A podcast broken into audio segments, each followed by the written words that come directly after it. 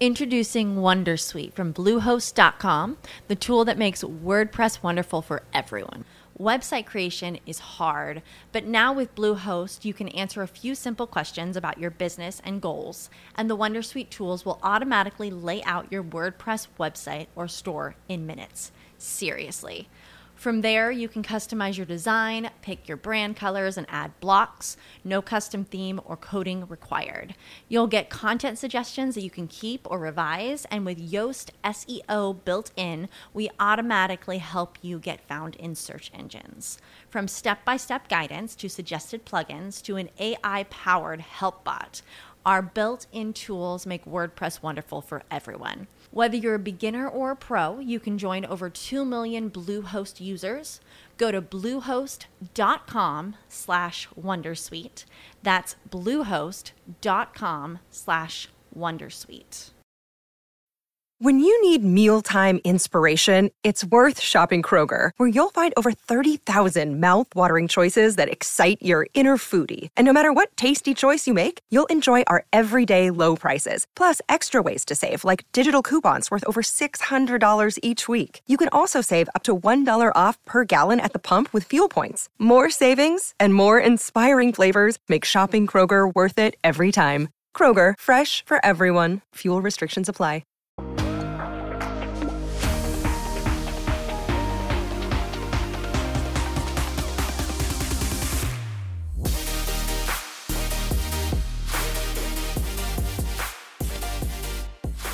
Hey, everybody, welcome back to the Kodiak Shack podcast. Today I have Ary from SimiGon Inc., and uh, we're going to talk to him real quick. But uh, before we get to that, uh, remember donations are available and sponsorships for episodes are available. So if you're interested in that, the link for donations will be in the show notes. And uh, additionally, if you'd like to uh, sponsor episodes to get your name out there when you're not able to be on the show, uh, then feel free to contact us at info at kodiakshack.com and uh, we can get you sponsoring episodes so you can talk to people. And now, a word from our sponsor. Crowdbotics Defense is a data analytics software company serving the United States Air Force. They make it easy for active duty servicemen and women to turn their ideas into products and tag team DoD adoption. If you or someone you know has an idea for how tech can speed up your team, increase efficiency, or make your life easier, reach out to Crowdbotics Defense to talk it through. Crowdbotics Defense will help you define your project scope, timeline, and cost, and work with you to secure the budget you need to build it. Any product built and adopted by DoD will be credited to you as the collaborator. Reach out to Julian at crowdbotics.com for help.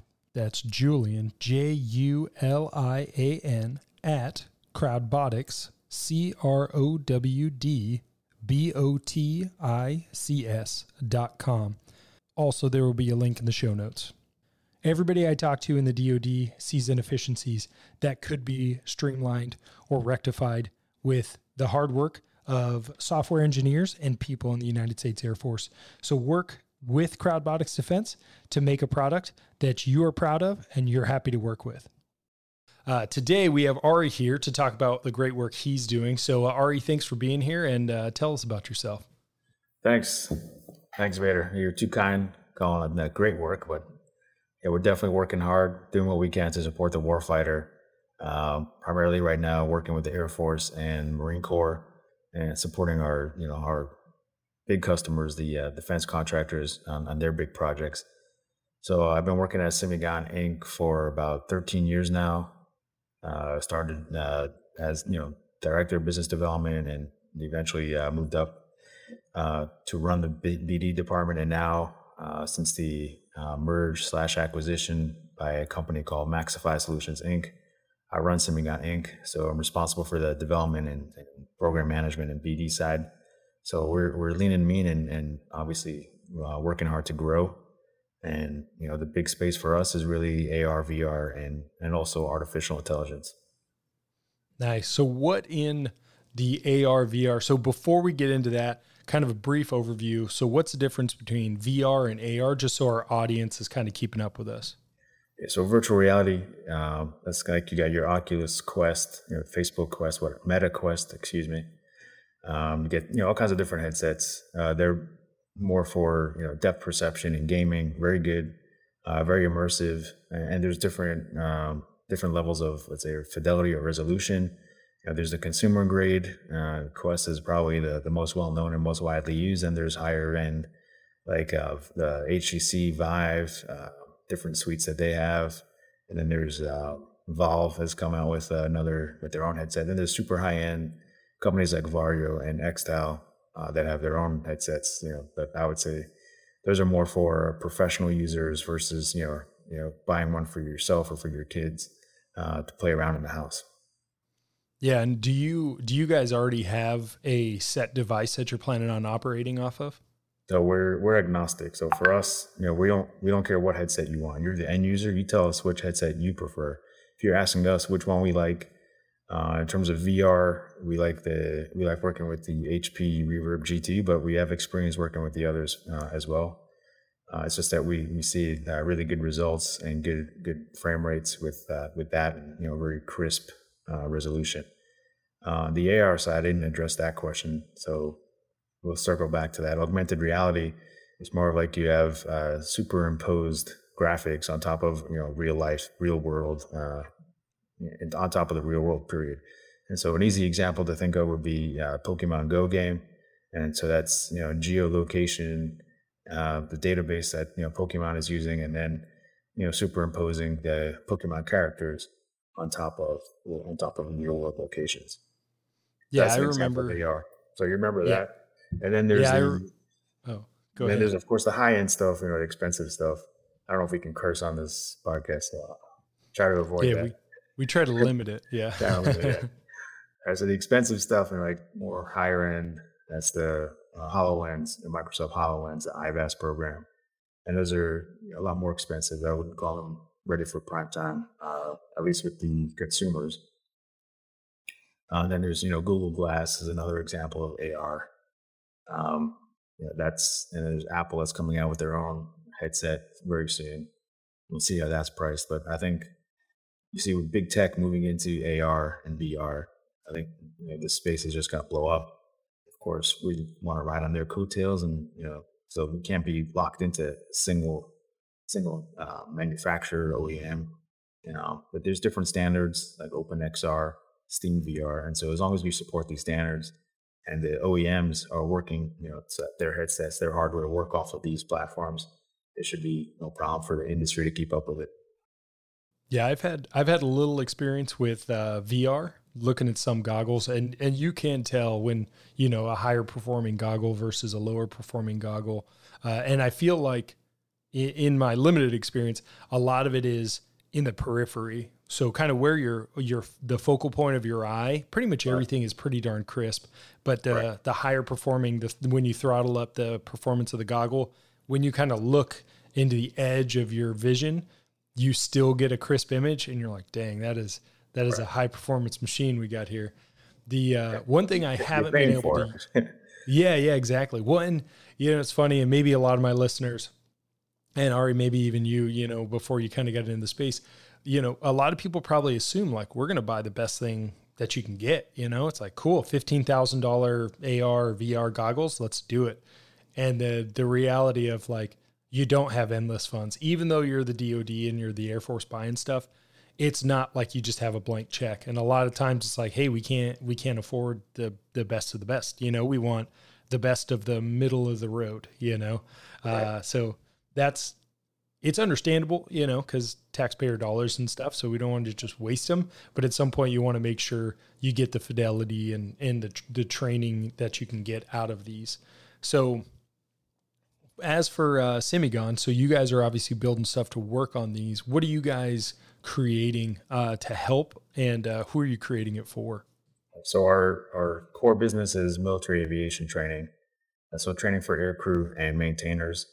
So supporting you know, end users like yourself, different you know fighter communities, F sixteen, F fifteen, C one thirty, uh, then also the same on the maintenance side, you know, fighters, just different aircraft. Done uh, F sixteen, F fifteen, uh, de-icer technicians, and, and putting all that in the VR space where the depth perception matters. And, and you know, maybe jumping ahead of one of your topics, I think oh, yeah. I think it's important for industry to to differentiate like, where is VR bringing an added value, and know, so where do you need it? So if I'm if I'm a, if I'm providing maintenance training and we're doing you know cockpit testing, there's no added value to put that in VR. But if you're training them, you know, pulling out LRU panels and you know changing tires and you're in the wheel well, well then you know VR comes into play. There, there's added value. If you're a, VI, uh, a de-icer technician, you know, de-icing a KC 135 and you're 70 feet up in the air and boom, depth perception matters, right? So that's where you know VR and uh, MR or XR comes into play versus you know standard, you know, more traditional courseware, uh, courseware, courseware lessons. Yeah, and I think one of the things that uh, I've kind of briefly talked to before, but just the cost of some of these things that are already in place to use. So, you know, for the F 16, they have uh, simulators that are multi million dollar simulators, and you need four people in four multi million dollar simulators all running together uh, to get some training sometimes because you need 360 view. Because again in fighters you know you can look over your shoulder and everything's a big window. Uh, so you need that ability to look back behind you.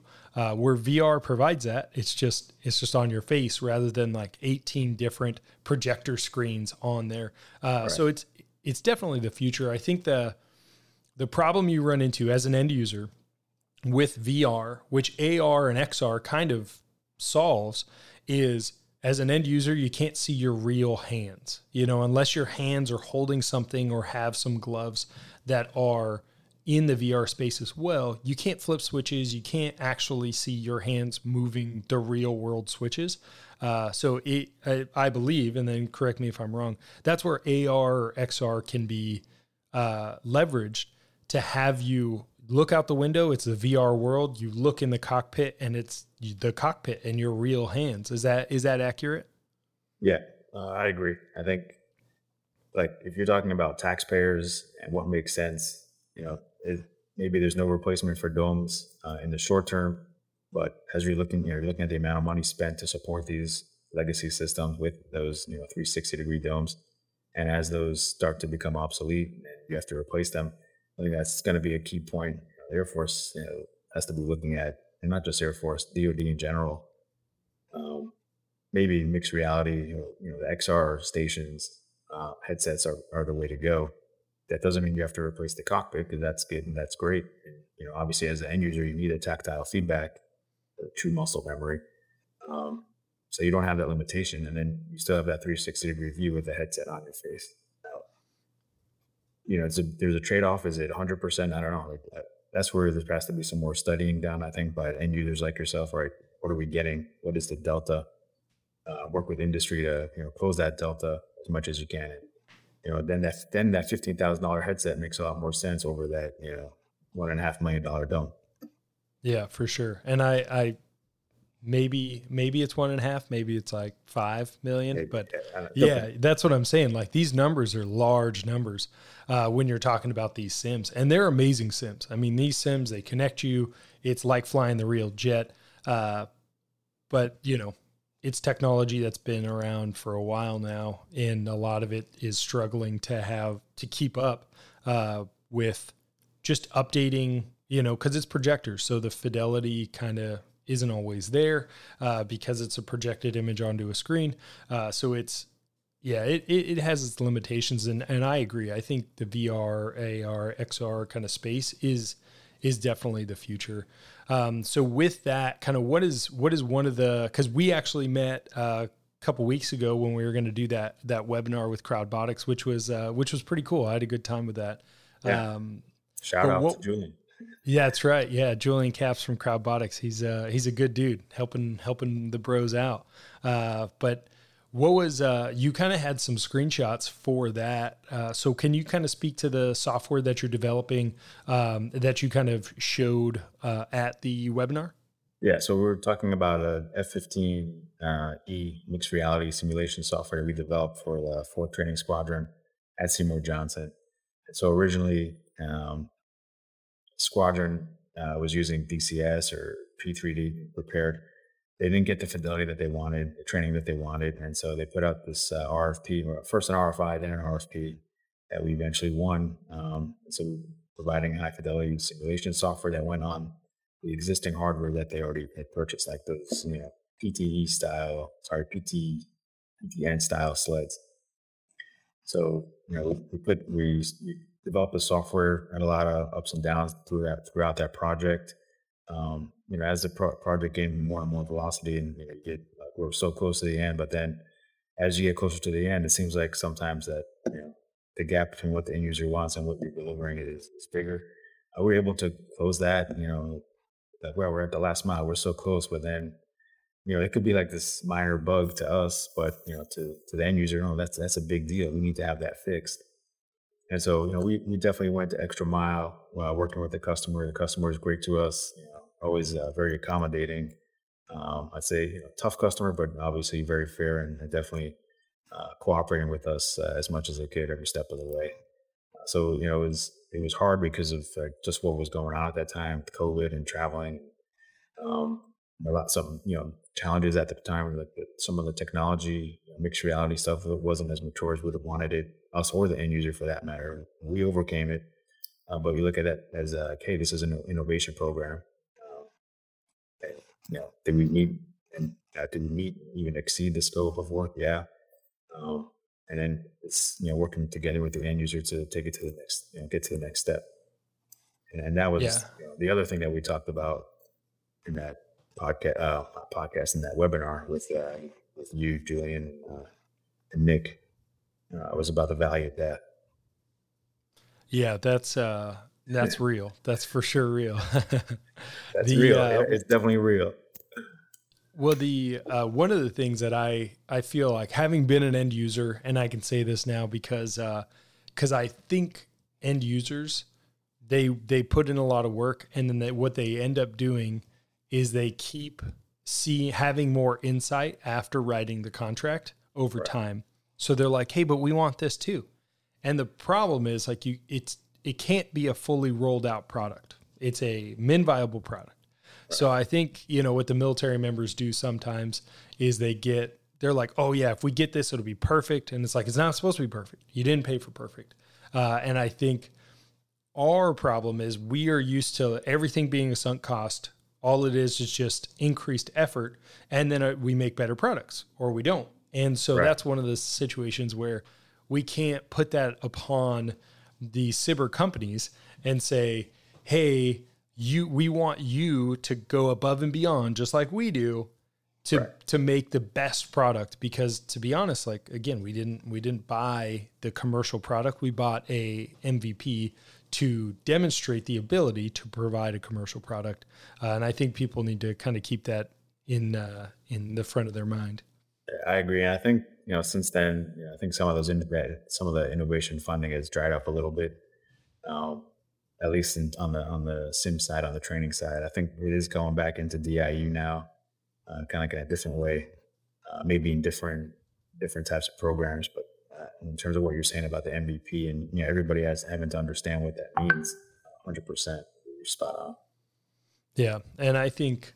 I mean, again, nobody's doing it, you know, with malintent. It's just they're like, man, right. we really love the product. Yeah. It'd be perfect if you did this. So right. the uh, what? So to to use AR to create AR or VR when you're doing that I mean if you're looking like in a strike eagle cockpit or something like that are you mapping the cockpit. So like a like a laser mapped cockpit. So you know where everything is. Like how do you create AR or XR uh, to work correctly? Because this is kind of alien to me. So for well, what we delivered was a mixed reality environment where um, the only physical controls were the flight controls themselves, the stick, stick and throttle and pedals. Everything else was virtual. So, but there was a sensor that we had on the headset that allowed the pilots and Wizzos to you know, use their fingers, use their, you know, see their hands inside the simulation. Yeah. so yeah. we're on a podcast, so you don't see it, guys. So you put your hands, yeah. put your hands in front of your face, pretend you're pushing buttons, you know, MFDs, and you're flipping switches on on the side panels so you had that ability. Now, was that perfect? Is that tactile feedback? No. Um, but did the FTU students understand and, and, get that? I'd say for sure. Like, there's no tactile feedback. That is, uh, you know, that's what the you know it was never supposed to have tactile feedback, and you know, future versions can certainly support that. Um, so that's you know say the lower end of mixed reality where you're seeing your hands um, and you're able to interact with uh, a virtual environment. Um, and then say the next level, um, again, and this is just a matter of budget, right? You got the the money, then you can you know, put in the real cockpit, put in real buttons, real switches, and you're interacting with that. And the way you do that is through a process called masking. It's kind of like you have a cutout in this area where, you know, say in front of your center MFD, for example, it's a cutout and you'll be able to see your hands interface with that, you know, with that center MFD. And so it, that's just, you know, kind of like the magic. And then look up, you know, you're seeing the, you know, the virtual environment. You're looking at inside that specific space where there's masking, then you're seeing the, the real world. So the, uh, so do they have to wear gloves so they can see their hands in the virtual environment or like what are they using to so actually if you want to if you're in the mixed reality environment, you do not. In the virtual environment, if you want to see hands uh, without any other kind of sensors, then yes, you would you would need gloves. Or I heard there's. Oh, go ahead. Oh, I heard there's uh the Bebop gloves. I think they're called, yeah. and it's uh, haptic mm-hmm. feedback gloves. And right. I never saw them, but they sounded sick. It, it's cool. Um, I, like I love all the you know the new tech that's being developed there's definitely a lot of you know a lot of use for it. Uh, you know, it's still, I, you know, I want to I don't want to say that the product isn't there yet. And I'm not talking about Bebop specifically. I just I think there's a lot more work to let's put it this way. There's a lot more work to be done in convincing end users like yourself that are gonna say, you know what, sure, I'll wear those gloves in my simulator. Um, because you know the, the biggest thing is like no man we want to train the way we fly so I want to see the iPad in my sim, and, and, that's part of what we did in our in our mixed reality project. So we've got the iPad uh, running in the headset. You don't need to take off your headset. You got your knee board yeah. inside the headset. You don't need to take it off to write things down. You see everything inside. You know, just like you know, basically again trying to train the way you fly. Uh, there's no yeah, you don't you don't have the same you know feeling, of course, no vibrations and the speed and the G's. Yeah, but the uh, well, but visually. no sim provides that. Right. Yeah, no sim provides the speed and the G's, and uh, and that kind of just airplane feedback. You know, you get a little wind noise, but it's all obviously not real. Uh, right. There were, you know, I I would like to think that I'm smart enough to have thought of this before, but I hadn't. So I was using VR, and I was like, yeah, cool, you know, flying around because we had like a stick and throttle, uh, and then I was like, hey, I'll do a pattern, perfect. And then I I go to lower the gear and I like put my hand to where the gear should be and I was like shoot. This yeah. is uh I, this is an unforeseen consequence. But those are the things that you kind of need to be able to you know if you really like you said train like you fly XR or like a really good VR space with some haptic feedback gloves uh, is is going to be required if you're truly going to replace a cockpit or just replace the sim bays and you still have the cockpit sitting there, but you're now just sitting in a real uh, cockpit simulator, which has every switch that the jet would have, um, and then you, like you said, you just have those cutouts. So all you're my what I imagine is the the end state is XR, you have all of your disp- displays in the cockpit is V is VR images and displays from the fight you're in, and then all your hands, all your switches, everything is real world. And then you look out the window and then you see VR again, and it just seamlessly blends between each thing. Is that think, is that kind of the future of it? I think so. I think we're getting there, and especially as more say consumer products in this space become available. You're talking about wearables, right? So you get your biometrics, but also the gloves that you like you're talking like what you're describing, you know, kind of like uh, jackets or suits, whatever body suits, VR suits. I mean, all this stuff is coming out. Um, technology is getting better and better. Uh, eventually, we're gonna, it, you know, us, some other companies will start integrating all these different items together to the point where it'll be like, all right, well, you're not putting on a fight suit, but you're putting on this like VR suit or XR suit and it's to capture not just you know what you're doing inside the cockpit, but it's to capture your biometrics as well. And then you're talking you know like a huge huge data dump, seeing like all right, what is this teaching us about flying? What is this teaching us like about good pilots, great pilots, average pilots? Um, and then compare them like with you know height tracking, for example, is a whole topic in and of itself, right? So what yeah. is a great what is a great pilot looking at? Um, can two great pilots be looking at you know two different things? That, you know, kind of like the same same intervals. how does that work? So like, these are like, studies that I'm sure Air Force has already uh, undertaken, uh, probably not not published, but things like this. There's a there's a lot to unpack just inside the eye tracking space, and I think that intersection with the simulation world is going to uh, continue to grow, and, and, also with the other biometrics. Yeah, I think uh, you know normally in our in our classified spaces and simulators, you know, when when things are classified uh, bringing in recording devices, bringing in cameras, all that stuff is is kind of a non-starter. Uh, so that's going to be one of the issues with XR or AR or right. you know like I recording stuff. That is going to be an issue that they're going to have to you know overcome. You know because right. it's where is it made, right? Exactly. And and that is an issue with a lot of the hardware right now. You know, software being built in different places or hardware being built in, built in different places, it it's pretty much a no go, you know. And it's like, well, okay, well we're gonna we're gonna start over. We saw that with a VR acquisition I did while I was on active duty. We pretty much just hit a brick wall, and it put us back like eight months uh, because it was like, well, that's not happening. So figure out something else. And we're like, right. okay, well, there we go, back to the drawing board. I think, um, I think that is is definitely the way to train people better and more efficiently in you know because you think if you can if you can put eight of these simulators where four live now i mean that is that is a force multiplier. You know you're going to save money you're going to be able to get more training out of them uh, and you're because a lot of times it's not that we don't have the ability to put sims it's we don't have the space because it has to be a classified building it has to be you know uh, certified and all this stuff. At some point you just don't have enough buildings big enough and classified to store these things. So you're like, well, that's our that's our limiting factor, which is a weird thing to limit you. You know. I mean, you know, you can just build you know prefabs and you know shipping containers and spec it out, and, and there are simulator centers that have that already. You know, they're doing things like that. You see that in like Pendleton. It's kind of like how their whole simulation center is based on like prefabs and you know shipping containers and yeah you know, with everything modified inside. So, I mean, there's ways around it, but I, I understand there's, you know, obviously you got space constraints. Um, well, it's, it's funny that you say that because some of the most innovative people uh, in the DoD, all they're doing, like their biggest innovations, are just usurping the the controlling entities. So, like, I don't want to deal with com, so I'm just going to run commercial network to right. my building. Right. Oh, I can't run commercial network because it's a CE owns the building and com won't do it.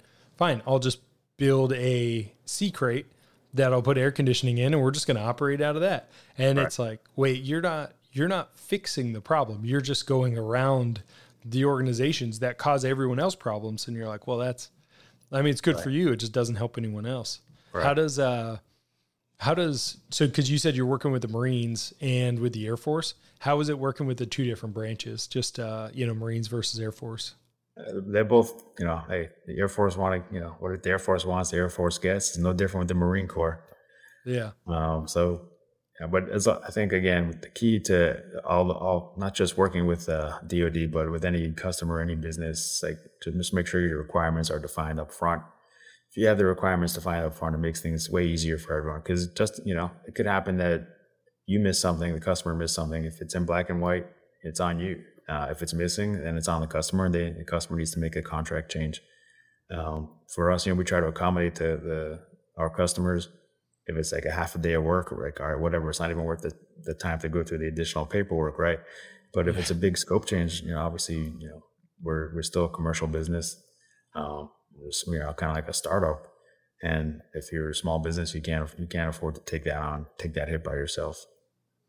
Yeah, no, that's uh, that's understandable. The uh, so when you guys uh, are in the space in innovation, working with other companies, are there are there other companies that have been helpful, kind of you know helped either shepherd you in good directions or have just been helpful to kind of get your name out there? I'd say as long as we're not competing directly, usually yeah, I mean, like obviously Julian, uh, I'm a totally different space, but you know, is very involved in innovation. So yeah, he's been he's been great, and some other simulation companies like you know like industry friends will you know kind of tell each other what's happening, but there's there you know we're competitors, so we're frenemies, yeah. co- whatever you want to call it. So we could be partners or or or competitors. It just depends on the opportunity. If there's a chance to to partner, I always prefer that. You know, yeah, a percentage of something is better than than nothing, and it just depends on you know. Um, I don't want to be I don't want to speak crudely, but you know, who has a bigger piece of work share depends on on who's on whose expertise is you know most relevant to the project, who's bringing the project, who's got the relationship with the customer. So these are things that you know you just have to work through with whoever you're whoever you're teaming with. Yeah, so, and that makes an sense. Example, like so, uh, you want to ask something, or you want me to get into this? No, you're good. Yeah.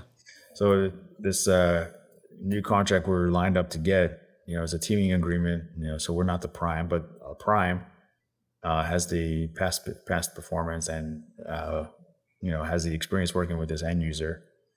We had no experience working with this end user, so it's kind of like they're bringing us in, uh, even though a lot of you know a good chunk of the work is is you know software related in, in our space. So yeah, that's just standard for our for our business. You know, I don't care if we're a sub or not, or we're the prime. That makes no difference. We just want to we just want to win and compete and help support the warfighter. No, and and as the end user, you know, I appreciate that, and it's, you know, I I also appreciate appreciate that there's a healthy amount of uh, competitiveness. You know, I think. Uh, did you ever play sports back in the day? Yeah, no, still still do. Yeah, exactly. So I, I think there's something about that that that kind of killer instinct, instinct, if you will, in in athletics. That it's like, hey, like I want I want to win, like I want a challenge and I want to overcome it, and you know, I kind of want to I want to beat my adversary on their best day, you know, not their worst, just so they know that it's like, yep, I won. Uh, oh, so yeah, that's good. Definitely comes across in everything, you know. Um, sports, music. So you know, I used to play a lot of, you know, I used back in the day. I was a, a metal drummer. I'm still a drummer, but I'm not active, nice. uh, you know. But it's always like, yeah, you want to play better than the other bands on the same line, you know, on the bill, and uh, you want to win. You want to be the best. Um, yeah, what's your uh, what's your favorite music to play? Like you said, hard, metal. Hard like music, any, yeah, yeah. Any specific like, band? Yeah, shout out to Lamb of God for sure. Yeah, yeah nice. My old uh, my old stuff. weapons officer. He, uh, you know, who weapons officers are. Yeah, yeah, of course. Yeah, so my old weapons officer in uh, Misawa, he loved Lamb of God. He would be, he would just be cranking that up in the gym. Awesome. And like, Play that. I was, yeah, for the yeah, gym, it's good. perfect. Yeah.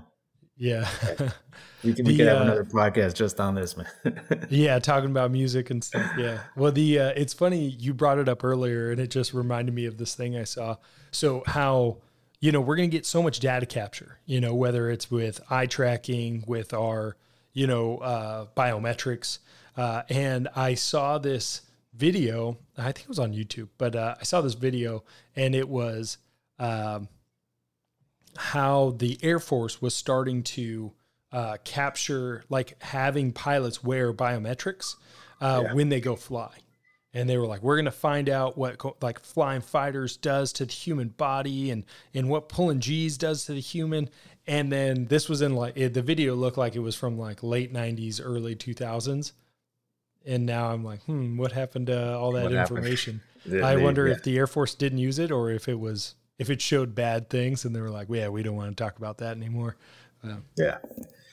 Uh, yeah, there's definitely a lot of data that gets lost. And so there's obviously a way to improve managing the data, um, just making everyone aware. Like even, you know, even on the commercial side, you know, you might have someone in your company, in your, in your squadron, just, you know, saving everything to their local PC or laptop or you know, whatever, and it doesn't get doesn't get disseminated, and it's just lost when that person moves on.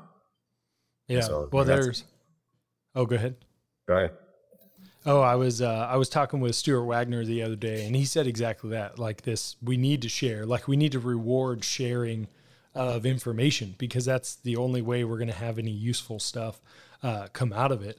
And uh, just kind of a random story. When I was at Misawa, they said like don't save this is calm don't save anything to your desktop save everything to share drive because right. if you save it to the desktop it's going to slow down your computer well then one year the contract for the the share drive is up and we lose access to the data and they're like, "Well, you should have saved it to your desktop." Should have backed it up. yeah, and I was like, "God, I'm furious! Like this is Yeah. ridiculous!" Like, but, But, yeah, they wouldn't let you get it back. It's like just gone. well, we didn't have access because I think it was a contract where it was like a data lake or whatever, where you know it was stored elsewhere, and we would just like access it, and uh, yeah, we didn't have access to it anymore, and they wouldn't pay to get new, like to re-access it. So all of your data, everything you wanted, was just gone. So I, I just like 2015 just lost everything I had from before, and it's like, well, it's one good way to clean house. Um, man, Yeah. How much was lost, man? It's- Well, it's crazy. sucks. Well, and like the the wild thing is, there's so much worthless data on on military networks. It's stuff from like early 2000s. You know, it's like 2006 Christmas party, and it's like Yeah, we definitely need this. Like if we got rid of this, it Archive the that, next and that's it. You know. That- I mean, Yeah, that's what it- that's what we would do. Like at certain at a certain point, just start archiving, freeing up space. Yeah, and then you know, at some point, if like a document hasn't been opened in like five years, it's like, all right, you don't, you probably don't need it. But you know, some people they're they're hoarders of digital Yeah. information. Well, I mean, you, I'll save my personal photos. I think, it's just, but I, you know, I'm not keeping that on the cloud forever. I'll put it on a on a hard drive and, and leave it. Yeah. How was uh how has it been kind of cuz cuz you don't have any kind of military background, right? I don't know. Yeah. So how was it kind of getting to experience the military in in your way, you know, going out to the bases, getting to talk with people, all that kind of stuff? I, I love it. I enjoy it. Um, you know, I didn't. I think when I was a kid, just wasn't aware of a lot of different opportunities, and you know, as I've grown up, of course, you know, just meeting more people uh, has been been been great. You know, meeting all kinds of different people, different backgrounds. Uh, but in general, going out to the bases is great. You see what's going on, and like this is you know how many thousand, you know, tens of thousands, hundreds of thousands of people. This is their day to day, and this is what they're doing to you know help help keep, help keep our defense running and you know we're just you know small cogs in that machine of helping you know that whole ecosystem but it's it's very cool i like it i mean going out you know different bases seeing you know obviously the jets take off you know tearing off it's, it's awesome Yeah, they take you out to some jets. yeah it's you know we're you know working with 4ts or at randolph. I'm working on the you know t6 program. You know seeing t38s t6 obviously not quite as exciting as the fighters but it's still fun. I mean even going out to lockheed and uh, at, at fort worth you're in a meeting room and you're seeing you know f-35s take off. Like how awesome is that? You know? Yeah. it doesn't get old you know? It's probably you know nothing for you but you know for us the, the civilian side it's it's always cool well, it's and funny because all- our whole team says the same thing. Like, oh, it's awesome. Look at that. It's just an F 18 taking off. Yeah.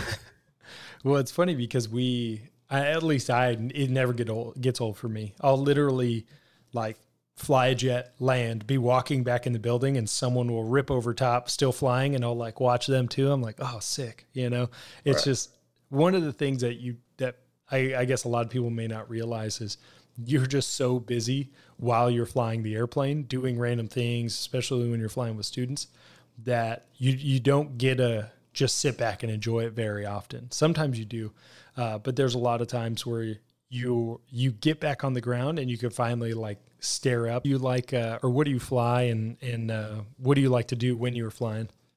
Uh, mainly uh, 172s, but I've flown uh, Cirrus SR22 uh, one, I've got one hour in. Uh, uh, was it the flying coffin? The the Czech jet, the trek training jet. Uh, fuck, Aero You know what I'm talking about? The the Czech no, I don't. trainer jet. No. I forgot the name of it. Yeah, so that, that was really cool. I mean, it's it's fighter like. It's not a fighter. It's a trainer, but it's like you know oh, you can yeah. do rolls and all kinds of cool stuff. Yeah. Uh, so that was a lot of fun. Um, you know, the flying is great. You know, using kind of like a different part of my brain. It's challenging. Uh, definitely, you know, don't have a lot. You know, a few couple hundred hours, but it's got it's a lot of prep work for me. Um, so you know, it's got to be very focused and locked in. And kind of like forget about everything else. Yeah. No, it's uh well you definitely have to compartmentalize, you know, flying pretty much any airplane.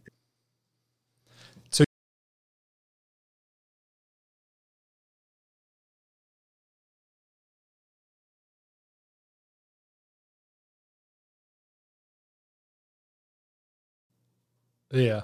Well, the uh, when I was when I was at uh, pilot training, I luckily I had some exposure on kind of learning how to learn and teaching people how to learn. Uh, so I I kind of understood a little bit more um, just about the undertaking, um, which up until then I really hadn't had any like aggressive academic rigors. Uh, but I realized that like, hey, I can't just like sit in a chair in a room that's quiet and just like practice all of these things. Like I have to have a very dynamic environment. So what I would do is I would take a racquetball and I would dribble it. So I'd first I had to like practice dribbling a racquetball because that is difficult. Uh, and then I would practice all my call outs and practice all my checklists while I was uh, bouncing the racquetball. Uh, be- and then I also have to uh, say all these call outs and do all these things uh, to make sure that I can do both because I don't want, you know, you got to practice like you play. Uh, so you need to, like, I needed something taking my uh, right. brain power and still being able to do it. Uh, so I don't know if that did help, but uh, but at least it gave me the confidence that it was helping. So maybe that by itself did something. Yeah, there's definitely something to that, and you know, obviously, just getting just the the hours, you know, that that experience 10,000 hour concept yeah. uh, from Malcolm Gladwell. I, I, find a lot of, I don't, I don't know about you. Yeah, I agree. You know, it just makes sense. The more you do something, the better you get at it. It's, you know, common sense. Yeah, no, I couldn't agree more. The uh, well, I know you've got a heart out in a couple minutes, so uh, so go ahead and tell people how to contact you uh, before we get going, so they can reach out and uh, and help increase our ecosystem. Awesome, man. I appreciate so you can give me uh, hit, hit me up on LinkedIn. Uh, you can also shoot me an email, uh, aryn at simigon.com. Also, Romeo Yankee, November at simigon.com. And then uh, I'll I'll add his uh, email to the uh, show notes, so they'll be at the bottom of the show notes if you're uh, looking to reach out to him. And then remember, contact uh, us at Vader at KodiakShack.com if you want to provide some feedback for the show, uh, or if you want to be on the show. And then additionally, additionally, donations are always open. And then and then you can also sponsor a show if you're interested. Go to info at kodiakshack.com to email us for that. And then check out our website, kodiakshack.com. Vader, before we go, one, oh, yeah. one last question you got to answer. Oh, send where, it. Where, where does a Vader call sign come from? Yeah. well, the uh, promise you answer. Yeah, I'll give the uh, so traditionally you hear you only hear fighter pilot call sign names or how they got them. Uh, in the bar over a beverage. Uh, but I'll give the uh, quick uh, overview of it. So when I was young, I would uh, key the mic before I was ready to communicate. Uh, so everybody else, other than me, would just hear. and so that's how I ended up getting my uh, call sign because I was I wasn't ready to talk yet, but I was ready to push the button. so that was the bane of a lot of people's existence for a while. Um, hopefully I've uh, rectified that. But good question though. Nice. All right, Ary. Thanks for uh, thanks for being here. Yeah. I hope everything works out for you guys. All right. Hey, thanks for answering it. And we'll get. Hey, thank you. All right. Bye. Awesome. Thanks a lot, Vader. Keep doing what you're doing.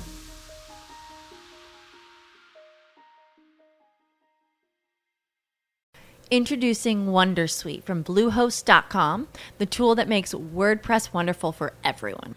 Website creation is hard, but now with Bluehost, you can answer a few simple questions about your business and goals, and the Wondersuite tools will automatically lay out your WordPress website or store in minutes. Seriously.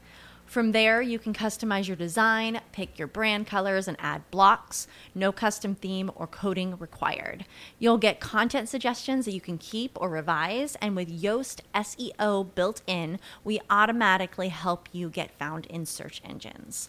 From step by step guidance to suggested plugins to an AI powered help bot, our built in tools make WordPress wonderful for everyone. Whether you're a beginner or a pro, you can join over 2 million Bluehost users.